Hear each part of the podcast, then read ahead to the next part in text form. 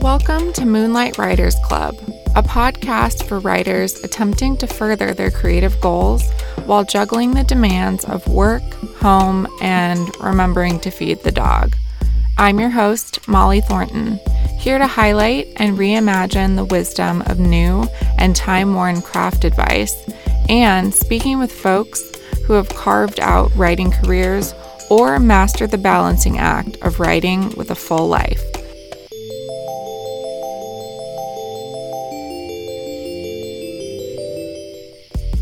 Before we begin, let me set the scene. Outside my window, there are palm trees stretching toward the sky and a rainbow of pastel buildings sprawling out before me. There's also a constant barrage of trucks, sirens, and a dumpster that seems to be emptied every time I record an episode. So, thanks in advance for your patience with the sounds of LA as they appear in the background.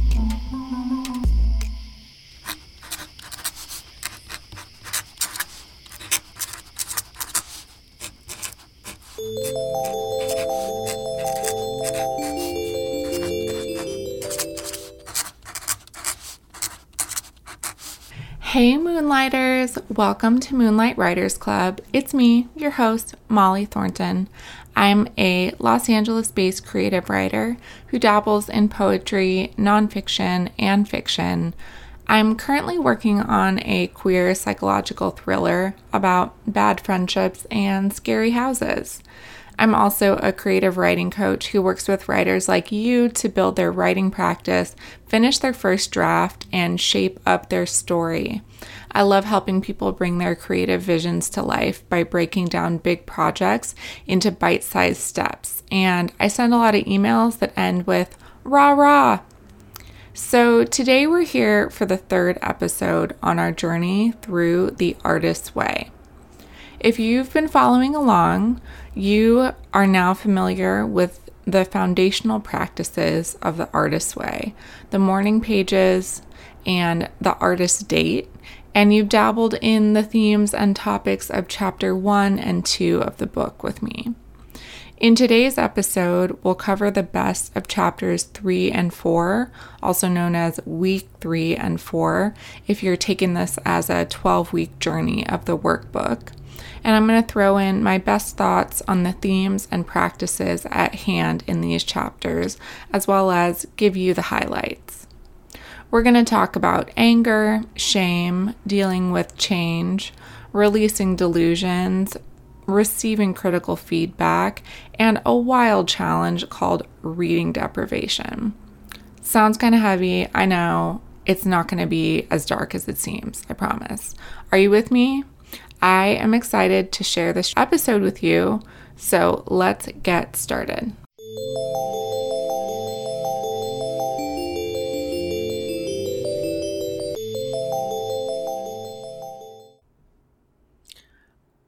We are at the top of this chapter talking about anger.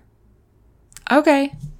Because Cameron begins this chapter with the subject heading anger, I'm assuming she thinks this is the point in the process when you're going to rebel against it and experience that as some sort of outburst. Is that right? Do you have access to your anger? Some of us might feel some other coping mechanisms come in here frustration, resentment, boredom. You may be seeking distraction or feeling like it's just disinterest you have towards this process, plain and simple. We're going to talk more about some of the things that may actually be going on. Let's talk first, though, about what this anger may be besides frustration with the process. Cameron's talking about anger at other people, anger that's doing a specific job. It's demonstrating our fears that we'll never have our time. We accuse other people of already having our success, writing the story we would have written, winning the prize we would have won, touting the creative system we use. Cameron retools these outbursts to mean, quote, you want to make blank movies? Insert medium here. You need to learn how. Stop procrastinating. Ideas don't get opening nights, finished plays do. Start writing. And it's time to take your own ideas seriously enough to treat them well. Those are her words. So she's saying that anger is showing us the direction to head in whatever frustration we're seeing, whatever anger or jealousy we're experiencing from other people's wins or what we even perceive as their wins, don't worry. It's all information, good information. Begin to catalog, take note of what do you see other people doing that you want to put down, that you want to prove you could do better, or that makes you feel like a lack about yourself and that you're not going to get there. That's not true. So let's begin working with that and just having compassion for that feeling and being able to question what that may mean about where you would actually like to point your boat. Another concept that is discussed in chapter three is synchronicity. Here, Cameron wants us to accept this concept of synchronicity. Like, if you start going towards the things that are your creative life, opening yourself up to pursuing your dreams, admitting you want them, that the universe is going to answer you. If, like me, you're a little bit low on the faith portions, maybe this isn't your favorite concept. For others, this may be a guiding light. And if I, when I can let myself lean into this and surrender to it, I have to admit, it is pretty, it is a pretty great feeling. So the idea being that you're going to get the answers you need. You're going to get the support you need. The resources are going to come if you can just keep doing the next right thing and just stay the course to be truly aligned with yourself. So, among other things, she offers an idea she attributes to Jung, which is, quote, the possibility of an intelligent and responsive universe, acting and reacting in our interests. So, my mind absolutely screams with questions about inequality when I get anywhere near the idea that we must simply turn ourselves over to God and our right life will come. But I do find this idea interesting.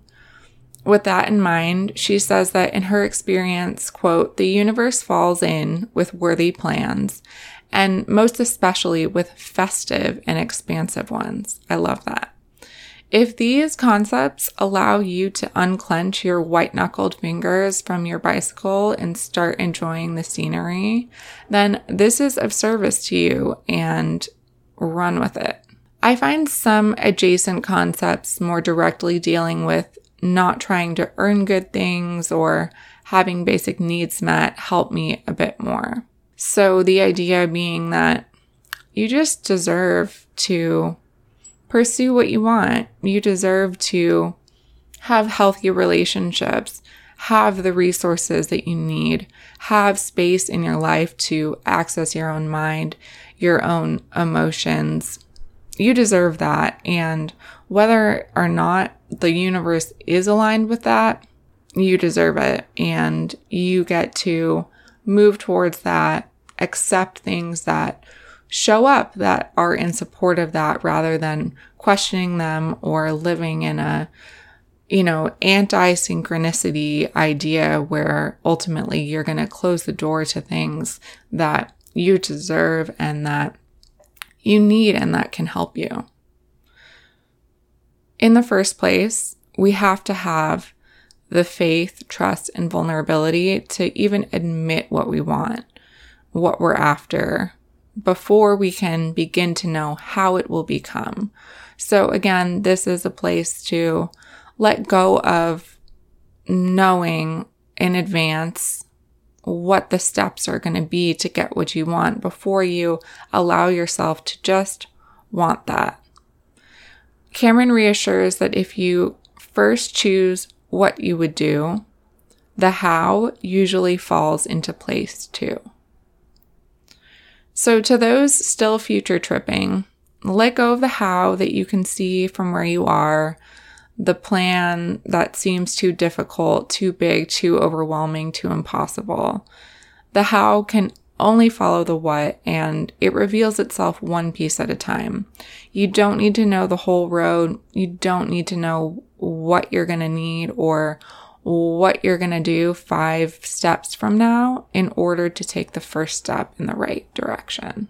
Counter to fears of lack and striving, Cameron suggests, quote, we like to pretend that it is hard to follow our heart's dreams. The truth is, it is difficult to avoid walking through the many doors that will open. Turn aside your dream and it will come back to you again. Get willing to follow it again and a second mysterious door will swing open. I love this idea, the reminder that we can't just lose our dreams. I think that's such a common fear to have.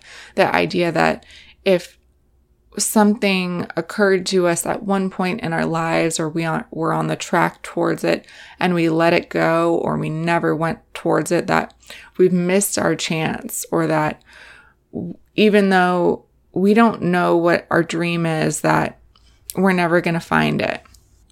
So when whatever it is or multiple things that it is come back around, you may remember a time when you were on that track or you knew that was your dream, and suddenly you can see multiple ways in which you have attempted to approach that, or perhaps just that you have built skills toward your dream in ways that are non-linear, possibly without consciously knowing it. The freedom here is that the dreams are not going to go away. Our dreams don't abandon us. Is that way too cheesy? Okay, Cameron includes a quote I really love here. I first encountered it set to music, and while I am unwilling to sing it for you, you're welcome. Perhaps you can turn it into a song for yourself and commit it to your memory, as I have.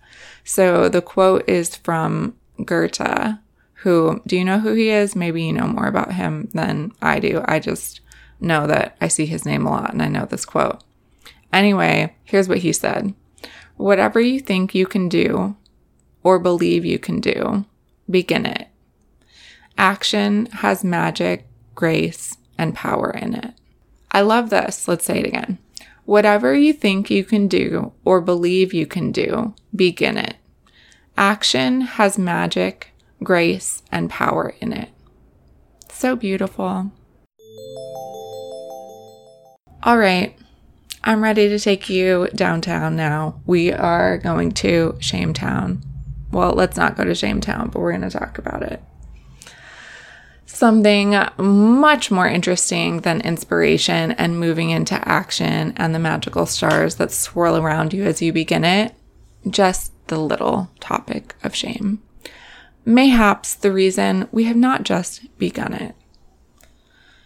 If you've walked yourself through some of the prompts and exercises from last week on paper or even mentally, you may have gone through the process of singling out a few events or circumstances where you were shamed or that made you ashamed of your art or of yourself.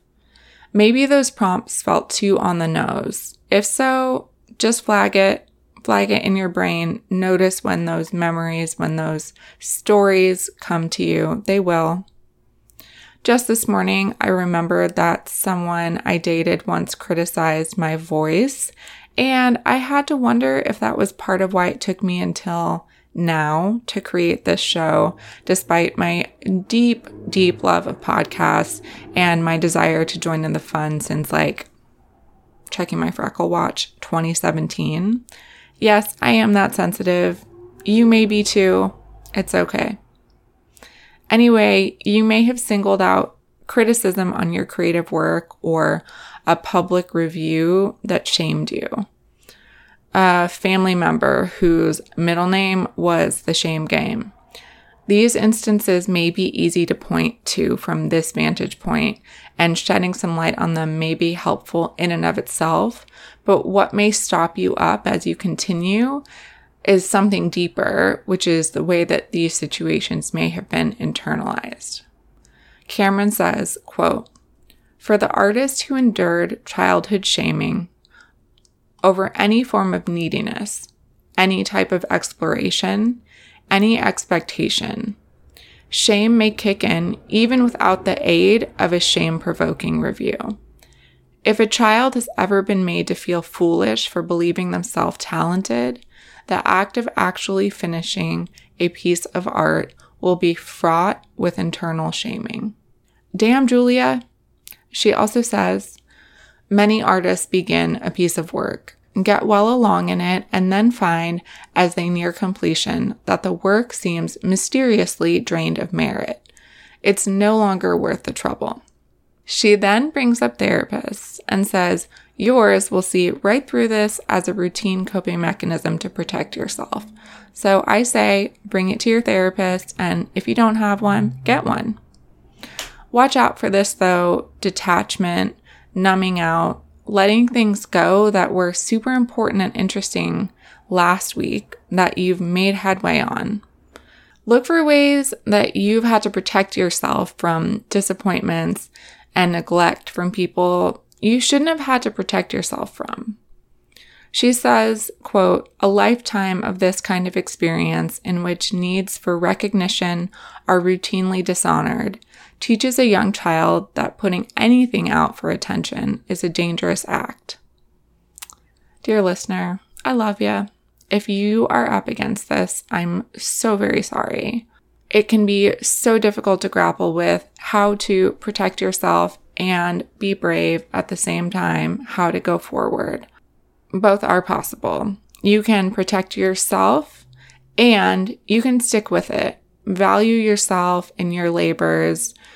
Begin to notice the ways that those internalized stories and fears crop up for you and look at them as that little evil, intrusive creature who you dubbed them as in week one and replace their little voice with the recognition that you are so very worth it. Julia Cameron says the antidote for shame is self love and self praise. I'm here for it. Let's take a moment here to talk about dealing with criticism. So, all that stuff about shame, we're going to guess that a lot of that maybe happened in the recent, if not the distant past. But as you go on as an artist and you do present things to the world, you are going to sometimes have other people give you critical feedback on your work. So let's talk about what kind of criticism is helpful and what criticism is damaging and unwelcome. I want to first talk about the timing of criticism or feedback as well. It is not always the right time to get feedback. So for now, in this process, let's lean on the instructions of the morning pages and remember that those are probably never ever for others to review. As well, if you're in your early creative life or developing a newish idea or project, no matter how many things you've made before, you may want to keep it to yourself unless you have already vetted your most trusted accomplices for creative work who are safe for your new and tender creative ideas. Hint, this is a very exclusive tier, and some ideas sometimes may be too fresh for anyone's eyes or ears but your own. And don't be surprised if there is one or only a very small handful of folks who you can trust to carefully hold new ideas you're generating and incubating before you've had a chance to develop them. So I always say, hold on, get as far as you can on your own. If you are sharing ideas and your creative projects with people when they're in the early stages, be sure to set the parameters about what kind of feedback you do and don't want and just maintain control of what sort of feedback you are getting. All right, let's get into when it is time for criticism. Julia Cameron offers some useful language about criticism. So here's a green light. She says useful criticism may be notes that are greeted by an internal aha if it shows the artist a new and valid path for their work. Another green light. Useful criticism ultimately leaves us with one more puzzle piece for our work. Here's some red flags. Look out for the criticism that damages, which is that criticism that disparages, dismisses, ridicules, or condemns. It is frequently vicious, but vague and difficult to refute. Another red flag a perfectionist friend, teacher, critic, or parent can get us blocked or cause us to stop sharing our work. Another red flag folks who want to shame us for making our art because, quote, our art reveals a secret of the human soul. The release of ourselves and others from darkness is not always a welcomed release, she says. We must be very firm with ourselves and not pick up the first doubt. So these all say, you know, be aware of when what someone is talking to you about that's framed within the work you made is not actually about the work you made. Some of the criticism you get will be completely wrong. It may not be based in fact, it may be entirely subjective or not based in reality at all. Projections and power trips will create chaos if you honor them.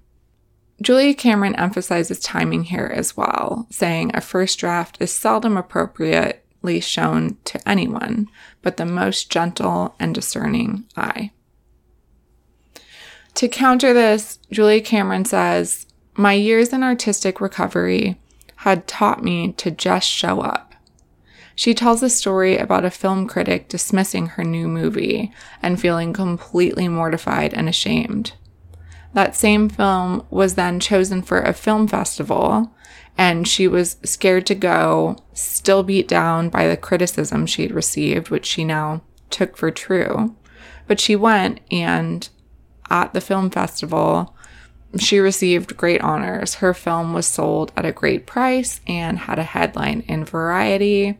So just keep going. Another remedy quote, remember that even if you have made a truly rotten piece of art, it may be a necessary stepping stone to your next work. Art matures spasmodically and requires ugly duckling growth stages. Get back on the horse, make an immediate commitment to do something creative, and do it. Creativity is the only cure for criticism. I agree with Julia 100%. It's a get back on the horse kind of situation. Also, you get to stop and feel crappy first. Just don't take it for true. All right, to sum up this chapter, here is a super comprehensive little version of it all. If you just missed everything else about chapter three, here's what it was straight from Julia Cameron. Many blocked people are actually very powerful and creative personalities who have been made to feel guilty about their own strengths and gifts. Without being acknowledged, they are often used as batteries by their families and friends, who feel free to both use their creative energies and disparage them. When these blocked artists strive to break free of their dysfunctional systems, they are often urged to be sensible when such advice is not appropriate for them. Made to feel guilty for their talents, they often hide their own light under a bushel for fear of hurting others. Instead, they hurt themselves. All right, from chapter three, there's a couple of activities I'm going to offer you as homework. The first is take a look at your habits looking for anything that interferes with your self nurturing or causing shame. Cameron asks, Do you have a habit of watching TV that you don't like? Of hanging out with people you don't really like or don't find interesting? List three obvious rotten habits. And then answer, What's the payoff in continuing them? Here's a follow up on that one. She says to look for a few of your subtle foes. So some rotten habits are sneakier. Do you have any like these?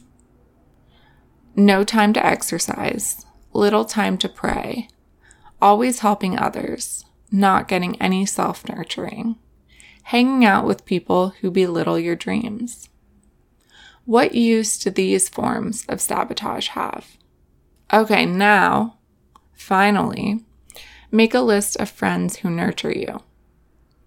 Nurturing you means they give you a sense of your own competency and possibility. She says there's a big difference between being helped and being treated as if we are helpless. List three nurturing friends and their traits that serve you well.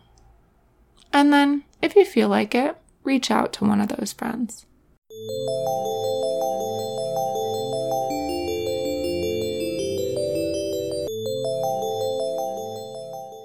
Okay, Franz, you hanging in with me? So dense. So much in here. We are going to hop straight into chapter four. What we are dealing with now, after all of the inner and outer work of the first three plus weeks are experiencing honest changes.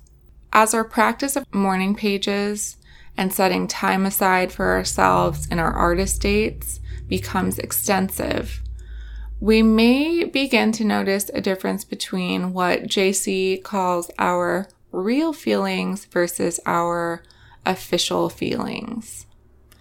The morning pages don't deal in what we front to other people. They begin to know what's going on underneath our facade. As a distinction between who we are versus what we present appears, or things we'd rather ignore become apparent in our writing, we may suddenly desire to leave the pages behind. Cameron warns against falling for this ruse and instead encourages us to process whatever strong feelings are emerging on the page. She says, as we notice which friends bore us, which situations leave us stifled, we are often rocked by waves of sorrow. We may want our illusions back. We want to pretend the friendship works. We don't want the trauma of searching for another job. They spell out the truths of our situation. She says, in short, the morning pages point the way to reality. This is how you're feeling. What do you make of that? And furthermore, what we make of that is often art. So let's talk about surrendering our delusions and the difficulty of doing that. This is where some really major things can come up. Uh, different versions of a myth that many of us be, may be living by as truth, which is needing to debunk the idea that creativity comes from fantasy rather than reality. This myth shows up as the idea that you can't be sober and make art. You have to be an alcoholic or a manic pixie dream girl to be interesting, inspired, and inspiring. Instead, in fact, we're called to release our false selves and delusions in order to make our art. To this, she says, People frequently believe the creative life is grounded in fantasy. The more difficult truth is that creativity is grounded in reality, in the particular, the focused, the well observed or specifically imagined. As we lose our vagueness about ourself, we become available to the moment, and art lies in the moment of encounter. She says, as we gain or regain our creative identity, we lose the false self we were sustaining. So, what happens as we change, aka, who am I becoming? Healing our creative selves makes us different how the changes show up for you can be highly varied and individual. But in general, Cameron suggests that you may find that many areas of your life that previously seemed to fit stop fitting. Suddenly, your tastes change. You don't like your clothes, your furniture, your tastes in music, or you just have a new clarity about expressing what you like and don't like. She says, Your tastes and judgments and personality and personal identity will begin to show through. Depending on who you are and where you are in life as you encounter the practices and ideas of the artist's way, a dramatic shift or resistance may not come to you. You may notice only subtle shifts, or they may take longer, or you may just notice comforting, helpful changes or shifts that feel long overdue. However, the discussion of these potentials within the book and here in this episode are included to reassure those of us who feel gigantic emotional tectonic plates rumbling at any point in this journey. In my experience, fear of change, of leaving people behind, letting bad relationship dynamics go, and attempting to find real presence in my life were absolutely horrifying and difficult for me to accept when I first practiced my creative identity as an adult. It took me multiple attempts and lots of time to parse out, reckon with, and eventually accept the changes within myself and their ripple effects in my life in order to stay the course and align more truly with myself. Cameron says, the old you is leaving and grieving, while the new you celebrates and grows strong. As with any rupture, there is both tension and relief. You may feel that your old life has crashed and burned. Your new life isn't apparent yet. In the meantime, just keep walking. You may miss the certainty of the life you're leaving behind, or you may be reluctant to let things go because you don't know what else there could be. Even once you've made a decision to change, there can be a great temptation to return to a previous iteration.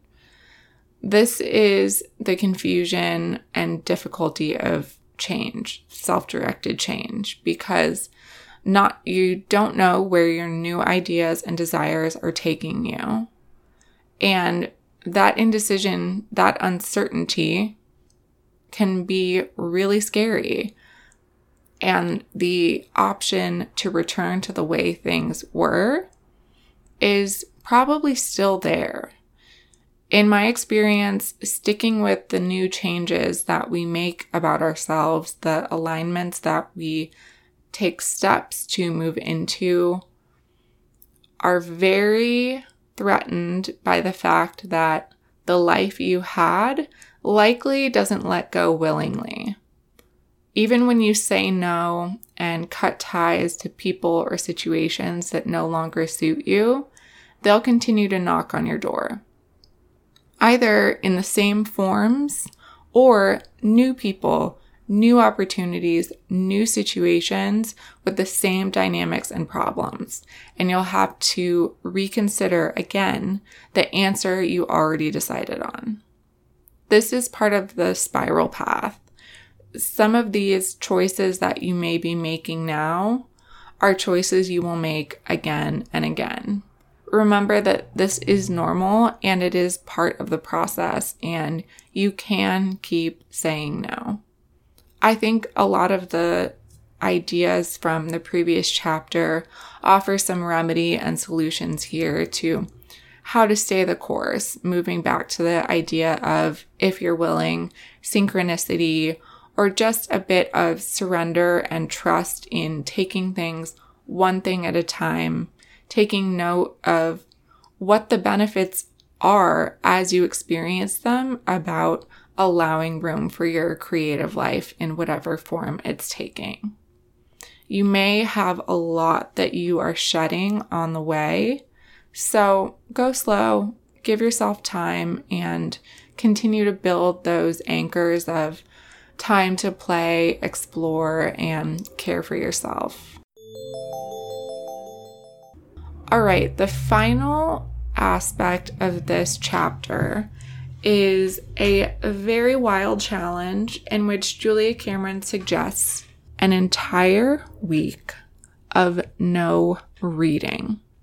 She calls it reading deprivation. And in the year that we are in, in the future, from when this book was written, I find this so funny because what she calls out as the distractions and perils of reading are, in this day and age, in my opinion, much more relevant to social media, if not all forms of digital media and communication. Pick your poisons Instagram, Twitter, anything on your phone with a notification, Facebook, email, text, news, they're all slot machines. Cameron is concerned not dissimilarly with over consuming media and argues that we seek distraction by reading novels or newspapers rather than being present in our surroundings, say on the subway or in a park where there's much for us to observe. So, what she wants is for us to experience silence and to return to the ability to hear ourselves think and feel. She says, We gobble the words of others rather than digest our own thoughts and feelings rather than cook up something of our own. She's attempting to drive us to such boredom and desperation that instead of work, we begin to play. I think this is an interesting challenge. I can't speak to its effectiveness as I personally am unwilling to halt all reading for an entire week. And I assume there's many other things with that that she would now prohibit as well. But I think that versions of this challenge are a really wise undertaking and a great thing to try. Probably many of us have taken some type of social media fast at some point or another, and I really do recommend it, particularly if you're struggling to make time for your creative work or even just accessing your creative thinking or sense of groundedness. All right, so I encourage you to not take the easy, easy way out here.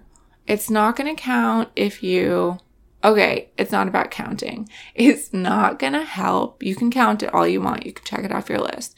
But the point here is to really pick something that does distract you, that does keep you from sitting with other things you could then explore, other things you could notice. Do you have some sort of commute or some sort of environment that you are often in where you could take off the podcast, set down the phone, and experience something different, do some observation. Is there something you go to in every break during your day that you could replace for one week with exploring what else might take your interest, might come through through your mind. So imagine one week without one of the following email, news, Twitter, Instagram, TikTok, insert favorite time wasting app. And then, whatever you choose, set yourself up for success. So, you'll need to really cut ties with it. You'll need to delete the app, log out from your computer. Make sure whatever it is, it's not going to show itself to you during this break. If you're going super bold and turning off something like email, make sure you set up an autoresponder or let others know you're going offline to prevent issues. Maybe something like email, you try it on a week when you shouldn't be on it anyway because for instance, you're taking the week off of work, so bye bye, email. All right, let me know how it goes and good luck clearing your brain. Before we sign off on these chapters, if none of that stuff appealed to you in terms of activities or you want it all and you are hungry for homework, Here's a couple of activities from this chapter that I thought were interesting. One is looking at your environment and carving out a space for you to be creative. So it's easy to misread this as set up a creative workspace for yourself, but that's not really what it is. It's more like um creating a fort for yourself almost. So she says, look at your house. Is there any room that you could make into a secret private space for yourself? Convert the TV room, buy a screen or hang a sheet and cordon off a section of some other room. This is your dream area. It should be decorated for fun and not as an office. All you really need is a chair or pillow, something to write on, some kind of little altar area for flowers and candles. This is to help you center on the fact that creativity is a spiritual and not an ego issue. This sounds so lovely. If you've created one of those spaces in your home, uh, can we come over? Moonlight Writers Club at your house? All right, second one an extended artist date. She says, plan a small vacation for yourself. One weekend day. Get ready to execute it. If a vacation is not in order, how about an at home retreat day? One day. What would that look like for you? And finally, she suggests throwing out an outfit that she calls a low self worth outfit. I love clearing stuff out, so I'm all about this. If you have something that makes you feel really blah, or you've just worn it so many times that it no longer gives you love, or it is just a reminder of such an old self who did not make the choices you're now making, let it go. Okay, Moonlighters, I will see you soon.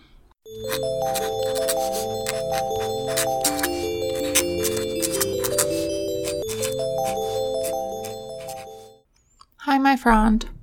It is time for Ask Molly. Let's hear it.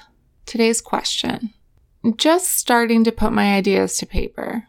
Even when I have in the past, I have lost steam. So perhaps I'm afraid of putting in time and it going to waste, quote unquote, as I have a history of not finishing my writing works. Time scarcity and also wondering if I'm even, quote unquote, creative enough with words. Would love to know some pointers around these. Sometimes I feel like I already know the answers, but don't trust myself.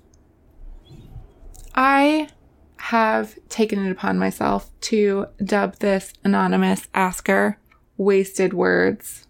Spoiler alert, there's no wasted words, but let's hit it. Thank you so much for this question. Question on a question on a question. There's a lot packed in here. So it sounds a little bit like sneaky, self defeating thoughts masquerading as truth have got you down perhaps. So, one place to start with that, which can be um, a creepy little thought about anything, is to try to catch your thoughts in the act as they occur.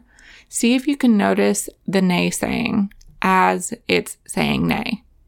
Then, once you start to grasp and be able to slow down and catch these moments when there's a bad guy in your brain, you can replace those thoughts with an alternate story, even if you're not like totally feeling it yet.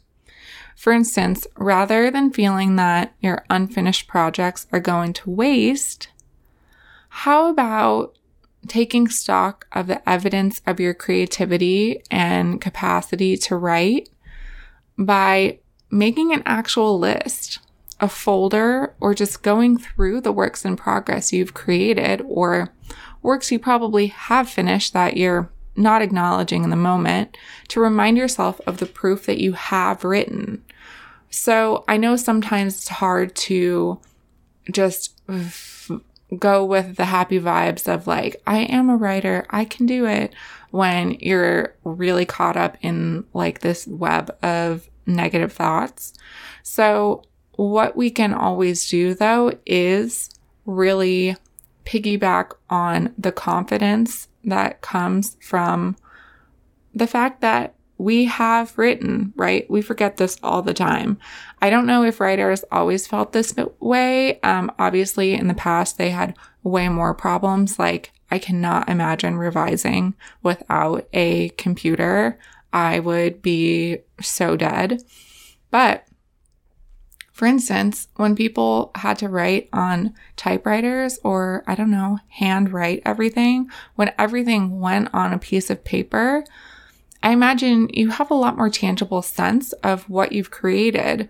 You have a visual reminder there all the time. That's not how most of us write, right? Even if you have a notebook, it's probably like away somewhere. And more than likely, most of the things you've created are invisible because they are hidden in the cloud. They're in your Google Drive. They're in various folders. If you're anything like me, you don't even know what folders they're in. You just search for them when you want them.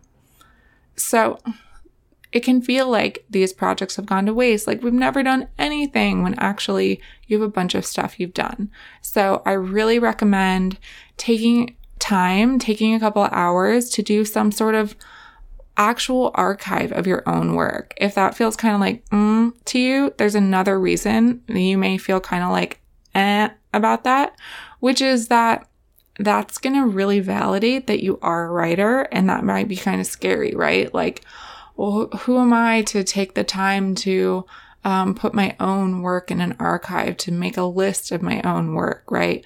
But on the other side of that is going to be both this sense of confidence that you can shoot down the naysayer with of no, no, I can finish things. I am a writer. I am creative. Look at this list of three stories that I have finished writing. It's also going to validate the sense of, oh, I am a writer because I know what I have written. I have a catalog. I have a list of my own works. I have a list of works. How awesome would that be? If you do this, write to me, let me know how it goes, show off your report cards to me, your lists of your um, beautiful archive, however you create it. Also, because you're super creative, maybe you don't just do that in like a simple document, but also just do that because it'll be easy and you can take 15 minutes to do it but maybe you want to make it illustrated. Maybe you're super good at design and you want to make it beautiful. Um, give yourself a win. Okay. So, the other side of this, or another thought, is I know that I have drafts I'll never finish, right? So it's also okay to let some stuff go. There's a million reasons for that. Sometimes you write something just for the creative practice everything we write, nothing's ever wasted. Everything we're writing helps us write. It helps us improve our voice, how we write, come up with ideas, use our imagination, build our creative muscle. And sometimes we start something and then it just doesn't hold our interest. There's a million reasons, and it's okay to let some of that stuff go. I also know that some of the projects that I have never finished in the past could turn into something really cool someday. Maybe I'm going to open up one of those documents that I don't even know is on my computer right now.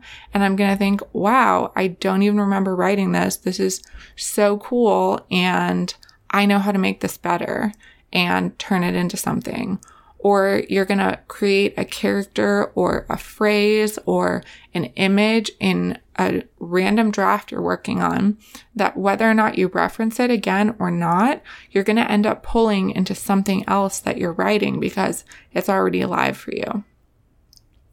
So once you start writing something, you can always go back to it. It doesn't just go away. So don't forget about all the files you already have not having finished something doesn't mean that you can't finish it. And I bet that you already have a little list of stuff that you have made. And if you don't, then take 15 minutes and go write a 50 word poem with 10 lines in it. Is that even possible? I don't know. That sounds like the shortest possible thing you could make.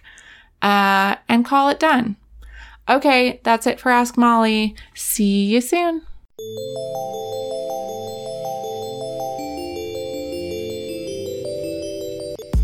You've been listening to Moonlight Writers Club, created by me, Molly Thornton. If you love the show, please leave us a review and remember to subscribe or follow wherever you listen. To learn more or contact me, visit mollythorntonwrites.com.